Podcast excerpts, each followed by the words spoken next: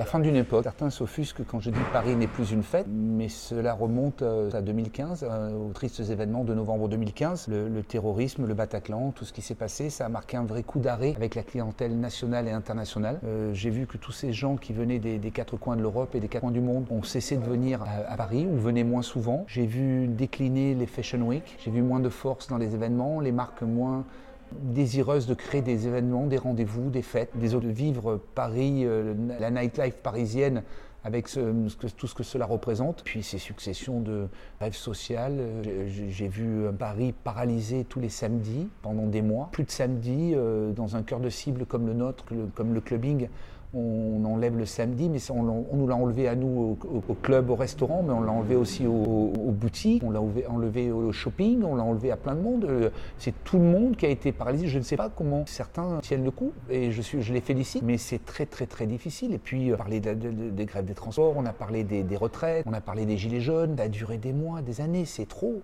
c'est trop. Alors le Covid, euh, c'est aussi la faute à personne, mais euh, il est là. Et aujourd'hui, eh ben, on, réapprend à vivre avec. On essaie d'imaginer euh, comment demain sera fait. Et en tout cas, on essaie d'essayer de, redevenir actif. C'était trop. C'était trop pour VIP Room. D'abord, VIP Room, je pense aussi que c'était un, un club qui a duré 12 ans, rue de Rivoli. C'était un grand endroit, un théâtre, 2000 mètres carrés face au Louvre, un, immense paquebot.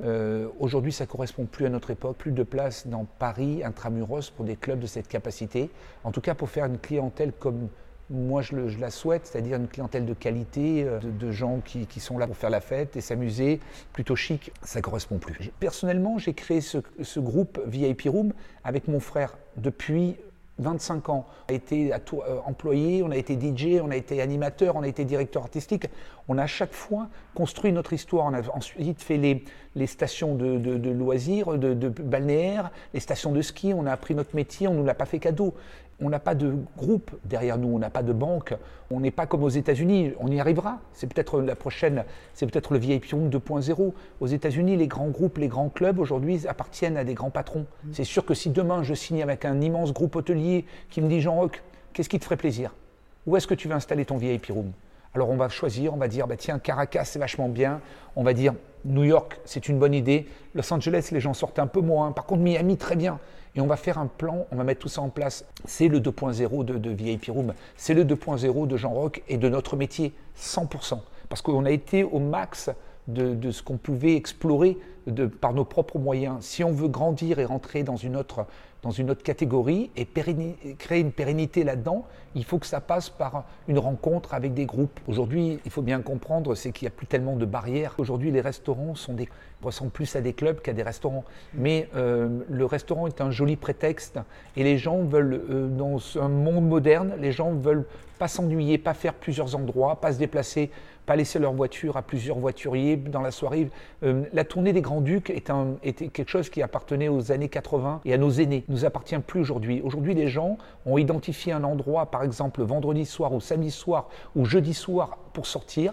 Ils arrivent à l'heure de l'apéritif, ils laissent leur voiture, ils dînent sur place et ils font la fête et dansent sur place. Alors ils se couchent parfois un peu plus tôt, ça finit un peu plus tôt, ça finit à 3 heures du matin, mais c'est certainement l'avenir. Et Joya, qu'on ouvre à Saint-Tropez la semaine prochaine, est notre, euh, notre entité, justement, bar restaurant italien de qualité, mais qui déborde de clubs. Ça passera par là. Nous, nous je, vais, je vais être très honnête avec vous, on n'a pas eu d'aide particulière, il y a eu cette histoire de chômage technique. Mais aujourd'hui, au moment où je vous parle, euh, on a fait des demandes de subventions, justement pour nous aider à rebondir, à essayer de redémarrer. On les a pas on les a pas eus, on les a pas reçus, on les, je ne sais pas si on a été retenu, je ne sais pas si on, a les critères pour être retenu ou pas, je ne sais pas, je ne sais pas. Je ne sais pas à quel moment on intervient, j'ai l'impression toujours que c'est un petit peu tabou notre job, euh, notre métier. Alors quand j'ai démarré ce job à 17 ans, euh, c'était tabou parce que ça avait une image sulfureuse. Après des années de travail, de, de labeur, on a réussi à recevoir le monde entier, à être un savoir-faire international, à avoir une reconnaissance internationale avec une marque comme VIP Room. Notre président, un jour, s'est adressé aux Français et a parlé de conserver les talents. J'ai eu à de nombreuses reprises l'occasion de pouvoir m'expatrier. Pendant ces années de succès, de rencontres, j'ai eu des ouvertures. J'ai préféré faire des licences et des franchises à l'étranger et continuer à rester français et à travailler en France. Mais aujourd'hui, qui, peut m'aider? Qui, qui, a une solution pour moi en France? Comment ça va se passer? Est-ce que je vais signer avec un groupe hôtelier? Est-ce que, le gouvernement a des idées? Est-ce que la mairie de Paris euh, va me dire euh, Jean-Roch, c'est super ce que vous avez fait pendant plus de 25 ans chez nous à Paris, que ce soit sur les Champs-Élysées ou la rue de Rivoli? Écoutez, on a une concession, un site exceptionnel pour le tourisme international qu'on pourrait vous louer. Je ne demande pas de, faveur particulière, simplement euh, payer une redevance mais donnez-moi un endroit extraordinaire, faisons rêver les gens, faisons rêver le monde. Moi, je veux simplement rencontrer des gens qui aient la même passion, la même ferveur que, moi. On a vu quand on a travaillé au début de la relance de Dom Pérignon, on a été consulté par Dom Pérignon parce que c'est un champagne qui, ne fonctionnait pas du tout dans les clubs. La bouteille était considérée comme, comme euh, austère, euh, pas très sexy les gens étaient plutôt attirés par des bouteilles dorées type Cristal Roderer et compagnie. Et nous, on a fait tout un travail avec Mark Newson, avec euh, Karl Lagerfeld à l'époque, avec des gens comme ça pour faire des événements. Et on est devenu World Best Dealer de, de, Pérignon. Et le mouvement s'est mis en place. Je suis un amoureux euh, émérite de Paris et de Saint-Tropez. Je n'ai jamais voulu faire ni Ibiza ni Mykonos. Cette année, les Français vont peut-être redécouvrir leur pays, la France, vont peut-être redécouvrir leur Côte d'Azur, vont peut-être redécouvrir leur Saint-Tropez qui n'a cessé d'évoluer dans le bon sens et peut-être retomber amoureux de leur donner vraiment tout le service, tout mm. toute, la, toute la sympathie, la gentillesse, l'accueil pour leur faire aimer leur terre. Quand je suis arrivé à 18, à 18 ans à Saint-Tropez, quand j'ai démarré à Saint-Tropez, les bandes étaient françaises. Le challenge, il était français. C'est-à-dire que quand tu arrivais dans le Saint-Tropez des années 89-90, il fallait absolument euh, être connecté avec la bande à Barclay, jouer au boule avec eux, Place des C'était une autre époque. C'était d'autres gens, c'était un truc, mais c'était. Il y avait Johnny, j'ai connu Johnny à ce moment-là, j'ai connu toutes ces bandes-là. Il, y avait des, il y avait des clients français qui dépensaient pas ce que dépensaient les étrangers, mais peu importe. Est-ce que c'est pas une bonne occasion de réapprendre à fonctionner franco-français? Et quand les étrangers viendront, on sera peut-être mieux préparés, nos, nos équipes seront peut-être meilleures parce qu'elles auront repris, on aura recréé le lien franco-français. Et pour moi, c'est très important de recréer le lien franco-français parce que j'ai l'impression qu'une euh, certaine génération de serveurs, d'endroits qui se sont créés, euh, tout le monde courait après les étrangers, les grosses bouteilles et compagnie.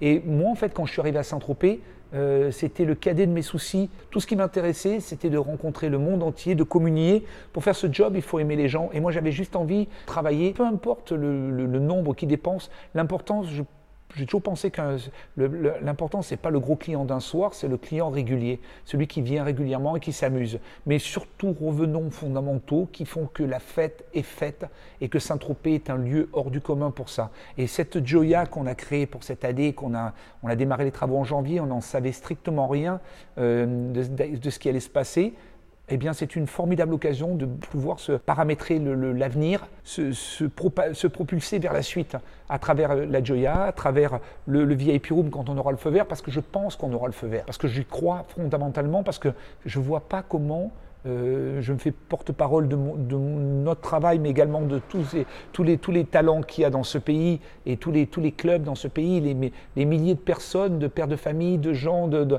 DJ, de, de serveurs, de, directeurs artistiques, de gars de sécurité qui travaillent dans ce job-là et, qui sont sur, et qui sont à l'arrêt depuis trois mois. Il y a des gens qui vous disent euh, Ah non, mais il faudrait peut-être qu'on soit patient, qu'on attende septembre. C'est bizarrement tous ceux qui ont des clubs dans les villes. Évidemment, les clubs de ville, il n'y a pas de saison, puisque euh, tu, es sur la grille de septembre et que tu as un club à Paris, ça reste, euh, c'est même, pour certains, j'ai cru comprendre que c'était plus rentable de rester fermé avec le chômage technique et qu'ils allaient ouvrir quand les grands groupes et compagnie. Super. Mais pour le saisonnier, quand la saison passe, elle est passée. C'est-à-dire que si on ne fait pas juin, juillet, août, il n'y aura, pas de séance de rattrapage. On est parti de Saint-Tropez, on va redémarrer de Saint-Tropez. Ça fait une petite semaine que j'ai envoyé un petit message sur Instagram sur la force des réseaux sociaux en disant, j'ai posté un message de nostalgie, un message d'amour. Parce que quand tu passes 12 ans dans le même bureau tous les jours et que tu montes les marches et les descends euh, de, l'escalier du VIP room et que tu pars, j'avais besoin de garder une image. Et je l'ai fait, puis au bout d'un moment, je me suis dit, je vais la partager. Je vais la partager. Je l'ai partagée, elle a pris des proportions incroyables, cette image. Elle a été reprise et j'ai reçu des messages. J'ai compris l'amour qu'avaient les gens également pour ce lieu et pour ce travail. On a, ça n'a pas été vain. Tout ce qu'on a fait n'a pas été vain.